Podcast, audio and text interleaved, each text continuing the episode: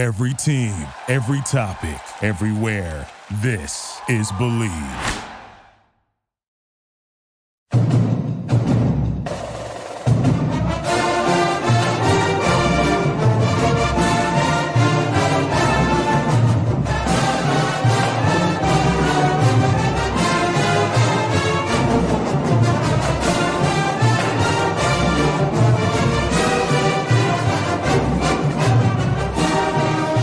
Welcome back to another instant kind of reaction uh, pod to the news that dropped last night. Uh, Sacred Heart offensive lineman JD DiRenzo, who's a St. Joe's Hamilton uh, product. Uh, he's got one year of eligibility left. He's a guy we've mentioned a couple times on this pod, but he committed to Rutgers last night. Huge commitment for the program. Richie, how did this all come together?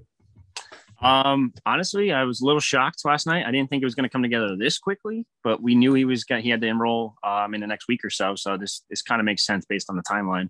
Um, obviously, like you said before, not the instant pod that most people want it, but a little busy last night. Like you know, give me a break. I I, I get Yeah, Saturday little- night, I was too. I wanted to, but it just wasn't happening. I know. Well, people people got to understand. Like we have other lives too, you know. But Yep. Yeah, no. Uh, Rutgers offered, and uh, I want to say Ruck- Rutgers offered a little bit later than most schools. I think uh, Utah up he had twenty something total offers. I think Rutgers was probably in the teens somewhere. Yeah, we, we were probably right in the middle. Um, we offered him a, a couple days after he got his first, and everything's so condensed in the transfer portal that a couple days could mean you you don't have a chance. You know what I mean? I mean, the kid's already committed somewhere. Exactly. It's insane. Most of these kids kind of like are. I hate to say it, they already know where they're going. Weird, right? Mm, a different story. Yeah. but uh, yeah, no. Um, Rutgers offered. Um, I know Aurich and Gleeson did their homework. They watched a lot of tape on him, checked him out. Um, he he seems like a very solid prospect. And anytime you beat out schools like Purdue, Kentucky, Oklahoma, Michigan State, it's, it's a big win at the end of the day. I know the portal Yeah. overrates linemen a little bit, tend, tends to a little bit, but he's a one year kid. He's a starting left tackle. Um, two time or one time first team All American last year, three time All Conference kid. Like he's and he's a mauler. If you watch his tape, it's like, holy shit, this is you don't see this very often from from Rutgers guys. He's got some nastiness in his game that nobody on the offensive line has Yeah, on our I on mean- Rutgers anyway. I haven't seen that nastiness since Zach Fineski, and I thought he could have been so good if he just had a little bit more size to him. And that's what you want in your offensive line. You got you want guys up front that are mean and are gonna literally punch the other dude in the chest and push them backward. Um, but he, he has good hand placement. It looks like. Yeah. The only thing I know we talked about off the off camera was um, I, I concerned a little bit about his bend, but that's something that's very teachable. It's not really that. I mean, it is a big deal, I guess, but it's not like it's to teach something like that. Like when you guys have uh, have guys like Aurich who are developing offensive linemen over the past few years that have developed pretty well, actually. If you look at Yeah. Aurich's at Rutgers alone, it's like, yeah, the offensive line isn't good, but he's made it look like serviceable with two defensive linemen, a preferred walk on, and it's like, two two true freshmen this year. yeah, and it's like played significant time. if he could do all this, it's like, all right, well then maybe like if you get him some dogs down there in the trenches, like like a DiRenzo, it's like let's see what he can do because now now you have your starting left tackle for next year. Now Yeah. that's where are you you go on? My bad. No, I mean, I think DiRenzo not only is going to be great for next year, like he's a guy who had to come from like nothing basically. Like he went to St. Joe's, which is a pretty good like high school for, for football recruiting, but he, he was lightly recruited and he worked his ass off and became what he is. He's he plays with a mean streak. He's a guy that's going to be able to show these guys not only how to work in terms of the weight room, like getting in early, that kind of stuff, but also like playing through the whistle. Like he's going to be able to demonstrate like this is what it takes to get to this level. And we have 17 offensive linemen who are either freshman or sophomore eligibilities on, on scholarship. So these guys need a guy to look up to and know what to do. So he's going to be huge for this program moving forward. Yeah, it's from a mentorship role, definitely. Um, you mentioned 17. I, I wouldn't be shocked if that number went up before spring starts, just because we know how it works with Schiano. He did. You get a couple defensive linemen, and it's like, all right, they're not working out. Yeah, flip them real quick, see what happens. Look at Ireland Brown. Look at Troy Rainey. I, I projected these guys. I actually thought Ireland Brown was pretty decent at, at defensive tackle. Yeah. But when he dudes there, that's like, all right, flip him. Try to see if he's good over there. And he's been pretty pretty solid in year one of his uh, development. I mean, what he switched in September and then it was, was starting- in season, I believe. Yeah, it was like September, wait, mid September, early October, and then all of a sudden, like two weeks in, he's starting left guard, and it's like, holy shit, like, oops, Yeah. what's And it goes back to the thing, which is like developing some of these guys like pretty quickly too. But um, DiRenzo's huge. It, it, allows Rutgers to move O'Neal to in, an interior guard spot, whether that be left guard or right guard. I'd assume left guard just because he's familiar with the left side of the line already.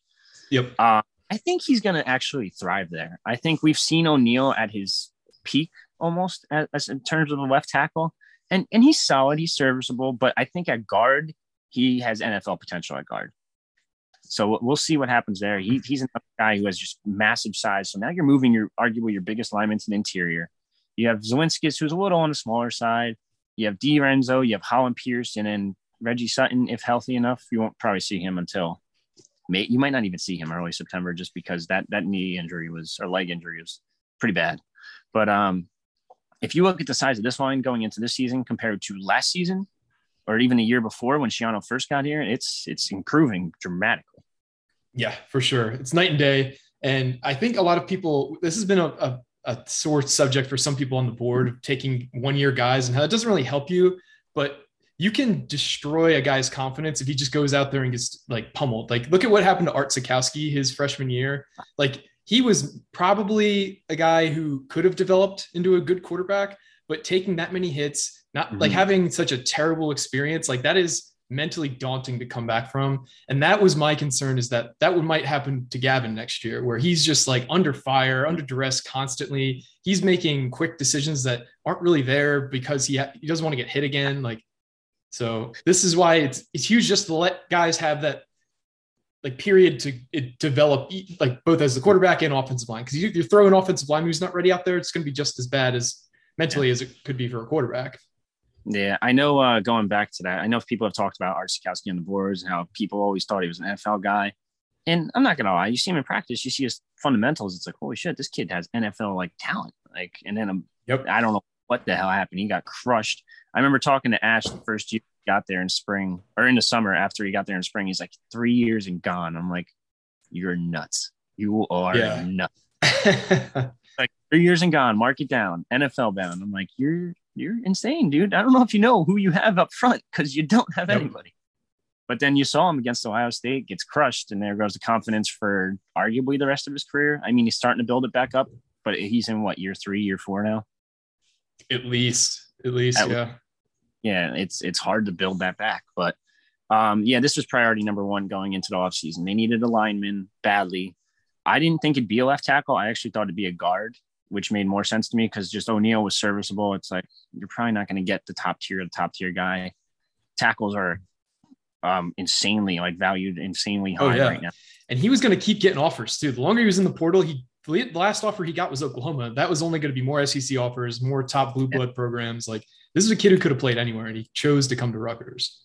Yeah, no, it's it's huge. Going back to like uh, talking about how he committed and everything. I know he had Zoom calls with Virginia, Rutgers, and Oklahoma over the past 24 to 36, we'll say around there on that timeline, maybe 48 hours. So like he was like down to those three, and it sounded like Virginia like made a heavy, heavy push and to beat out guys like Tony Elliott, even though he's a new coach, they always have that type of juice on the recruiting trail right away. And then Brent Venables down at Oklahoma, who really badly on him. And um, at the end of the day, it's yeah, maybe it's not the same Oklahoma because it's not Lincoln Riley. It's still Oklahoma. Sure. Like, yep.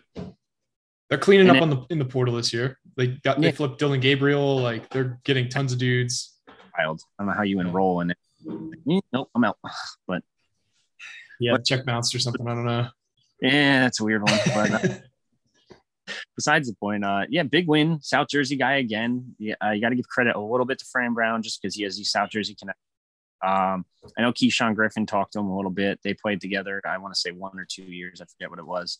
Yeah. Um, but yeah, big, huge job by Aurich here. And like, I know a lot of people have questioned him over the past two seasons, but again, look at the line he's worked with. Um, look at some of the guys he's recruited. Like he was one, arguably the main recruiter for most of these linemen, not all of the incoming ones. And mm-hmm. he's he's building this line. This is the guy from Princeton that people were like, "What the hell are we doing? Hiring an Ivy League coach?" he's, he's done pretty damn well. So I mean, got to give credit where credit's due. And then um, yeah, this is just a huge get by Rutgers, and it doesn't sound like they're done yet either. Yeah, and, and, although he did come from Princeton, he was a guy who worked for Schiano twice. Like he worked in Tampa Bay, and he also worked as GA at Rutgers. So it wasn't like Schiano was taking a total risk. He knew what he was getting. Like he's a good coach. Yeah, you, you don't you, you don't bring a guy to Tampa with you in the NFL unless you're kind of confident in him. Yep. But, that leads me back to um, I started looking at his Tampa staff. It's possible maybe one of these guys comes on as that 10th assistant. Who knows?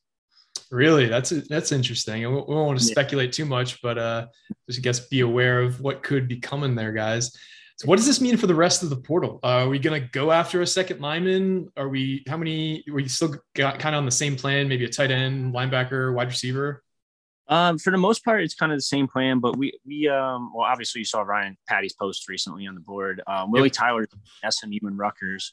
Originally, it sounded like he was SMU bound, like I would have said like 70 30 SMU bound, but now it's leaning more towards like a 50 50. Like he's really still interested in Rutgers, but the thing that makes me curious a little bit is that where do you put him?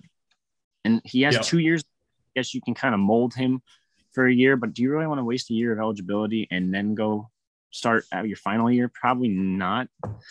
But I, I don't know. I, I still tend to think this one ends up with SMU. He's a big Texas guy. He played at Texas. Um, he's transferred like three different times at this point. Yeah, that was. He's had a very circuitous route in college. That it's kind of alarming. He started at Yep. JUCO, then he went to Texas, and then he went to. Uh, I think he's he actually. I don't know if he enrolled at Syracuse, but he committed to Syracuse and didn't Mhm. make it there. He was only there for like a week, and then he went to ULM. Yeah, it's, it's it's a very weird path that he's taken. Um, again, at the end of the day, I don't see him going to Rutgers. It's it's tough to say that because every it's, it's so everything changes like within ten minutes. Like I could get a text in two minutes and be like, oh yeah, he's going to Rutgers. Okay, Yep. idiot. Just ignore that. But um, yeah, it, it's ever changing recruiting, especially with the portals. But um, he's one to watch out for. I know. Um, I talked to someone down in the Texas area in regards to Carlos Dunlap, the Minnesota transfer, massive Minnesota. Um, he's a little bit more intriguing because he was supposed to go to Texas, and it sounded like he was ready to enroll and everything, and then. Texas kind of just basically said, "We don't got room for you, buddy. Like, sorry, like we, we found someone else." And it's it's the way of the portal. Like it's it, it like you said, it's like two days. Either you're in or you're out. Done. Like figure it out. So um, he's he's a little bit different. He's an interior guard, but he's got the size of a tackle. So I don't know how you really pull a guy like him. Like that's my biggest concern when it comes to playing him. Um, he's had his struggles in Minnesota after his injury. Before his injury, he looked good. Um, after his injury, he slowed down a little bit. He lost a little bit of that speed. Not that like six foot six, three hundred something pound guy has much speed to begin with, but Yep. losing any speed definitely hurts. But uh, yeah, it sounds like Rutgers is kind of revisiting that one, and it sounds like they're more than open to taking a Dunlap and a Tyler, or maybe two more linemen. Like in general, it doesn't have to be. So now So it's, they could take up to two more transfer linemen. and add in a tight end that they're pushing in Stilano, Stilinano, Stilinano. I don't know how to pronounce shit. He actually Um, got another offer today from uh, JMU. Not a big offer, but Interesting. he reported another.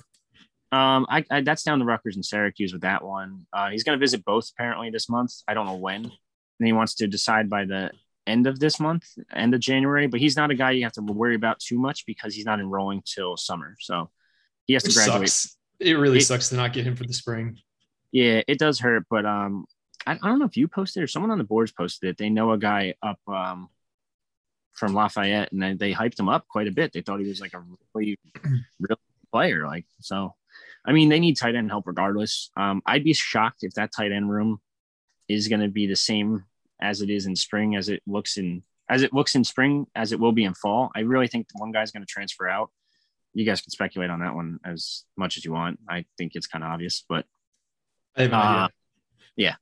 So I mean, I don't I don't know if uh, that's going to open up a scholarship. And then in terms of the two offensive linemen, you just said there's 17 freshman eligibility offensive linemen. Freshmen or sophomores. Yeah. Yeah, I can't see a way that they don't lose. There's going to be attrition there. They're going to lose at least. Not I shouldn't say lose. I could see like four, as many as five guys maybe transferring out before uh, uh, before summer. Probably after spring, you kind of see where you you fall on the depth chart, like like most springs, and then you'll see just a massive exodus of transfers. Whether that be O line, I could see D line, I could see um, probably not linebackers; they're all young. I could even see a DB leaving. I don't know who, like off the top of my head. I'm just I'm just speculating here, but the biggest things I could see is a wide maybe a wide receiver. Even there's there's a lot of wide receivers, there's a lot of linemen. I know when Schiano came in, it's kind of crazy because they were wasting like not I shouldn't say wasting, but wasting like 18 scholarships on receivers, and it's like and none of them were good. I know. And now it's like they I think 12 to 15 offensive linemen in general on scholarship when Schiano came. Now they're at 17 freshman or sophomore eligibility linemen. And it's Yep. just it's big turnover and it's far from over. There's still a bunch of guys that like I hate to say it aren't going to see the field anytime soon at Rutgers. So they're gonna have to gonna have to do something and step it up and or get out. Yeah, I don't think you're wrong. I think there's, if you just take a look at your scholarship charts that you guys post, there's some very, very obvious names where you're like, who is that? And if you have to ever say, like, who is that, or I've never heard you guys talk about him on the board, that probably means he's not very good. And that's Well, a shame to say hold on. that. Hold on, because we didn't know who John Perry was till the other day. That's true. But he, I mean, he's a coach, he's not a player. Yeah. You, you expect to hear players' names. Yeah, so I know a lot of people speculate that they need a quarterback coach. Number one, it's not happening. Number two, I did hear that Perry did help out a lot with the quarterbacks for what it's worth. So, Okay. so that's like, um, for example, I could see them hiring. I know everyone wants a QB coach and that sexy name hire. I hate to say it, I don't think you're going to get that as the tenth coach. Um, but they could hire an analyst guy that could j- just deal with coaching. Now, I know people are like, "Oh, it's a perfect situation. You're getting a kid like Gavin Wimsatt. Why would you not want to come here?" It's such a tough sell at the end of the day. Still, it's still a Rutgers offense that hasn't been good since I don't even know 2012, 11 maybe. Yeah. Yeah. The So last it- time they were really good was probably when Carew was here. the fridge So- year, I would think. Yeah. Like 2014, 2015 ish at latest. So, It is hard that on a kid, especially an up and coming coach who's like it's it's a high risk, high reward situation for him. For Yep. Rutgers, I no risk because it's not a on the field position, but um, I could see Gleeson bringing in like a former quarterback that he knows or something on the staff, or whether one of the other guys knows a former quarterback that'd be interested. But I do, they will get a guy, I would assume, if they don't even have one already in mind or even on staff, because they're not going to announce something like a random offensive analyst unless it's a big name, which I don't see happening. But uh, that 10th spot's going to be interesting. I don't know really where they're going to go with it, but there's so many options, like I said in the last pod. Yeah, that'll be interesting to keep track of. I know that that coaching clinic's wrapping up today, so there might be news coming out of that. Who knows? I mean, a lot of movement happens there. Like a coach that's pretty desirable might have, you know, left his previous school and now is available. So you never really know. Yeah. One last thing though, did uh do you think we're done at wide receiver now that we've had a couple days after Sean Ryan committed? That that's an interesting one. Um, I know the big name that you that you at least want is that I love Alston, man. Yeah out of Army. He's um I can't believe he put up 400 yards in an Army offense. That's wild. But um, yeah, it doesn't sound like they're kicking the tires too much. They're showing interest a little bit, but they have, from what I know, they haven't offered yet or anything like that. Um, I do expect him to get some Power Five offers. He does look good Oh, on yeah. tape. The Jersey kid, modern day prep guy. Um, I'm not too sure they're going to add another receiver, especially that's like the six foot three guy because they kind of just added on Ryan. So it's like maybe you want another, but they do want speed and they want as much speed as possible. But Alston does have it a little bit, so it's like uh, I haven't heard much on him. Like I said, um, I don't really expect him to add another wide receiver, especially if you're gonna go after two, maybe th- three total linemen in the portal, and then the Yeah. linebacker we want add in a tight end. Then it gets a little funky, and it's like th- this numbers are these numbers are very tricky. But then obviously Schiano math is Schiano math, and two plus two equals fish, and Sean will make it work. If if he if he finds a player who's good and wants to be here, he's not going to turn him down, guys. He's going to take that player. yeah, if he likes him, he's going to find a way. oh, if he has to, he'll go kick someone out real quick. Oh yeah. yeah, Yep. uh, I didn't like that, Greg. If you're watching, sorry, but uh, yeah, we're just kidding. yeah, he'll he'll make room somewhere. He'll find a way. He'll figure it out. It's not a big deal. But yeah, For sure. All right, guys, it's been another edition of our instant reaction podcast series. Uh, I know some people have said they really like these, so uh, we'll keep doing them, and hopefully, we get a couple days between the, the next pod we put out.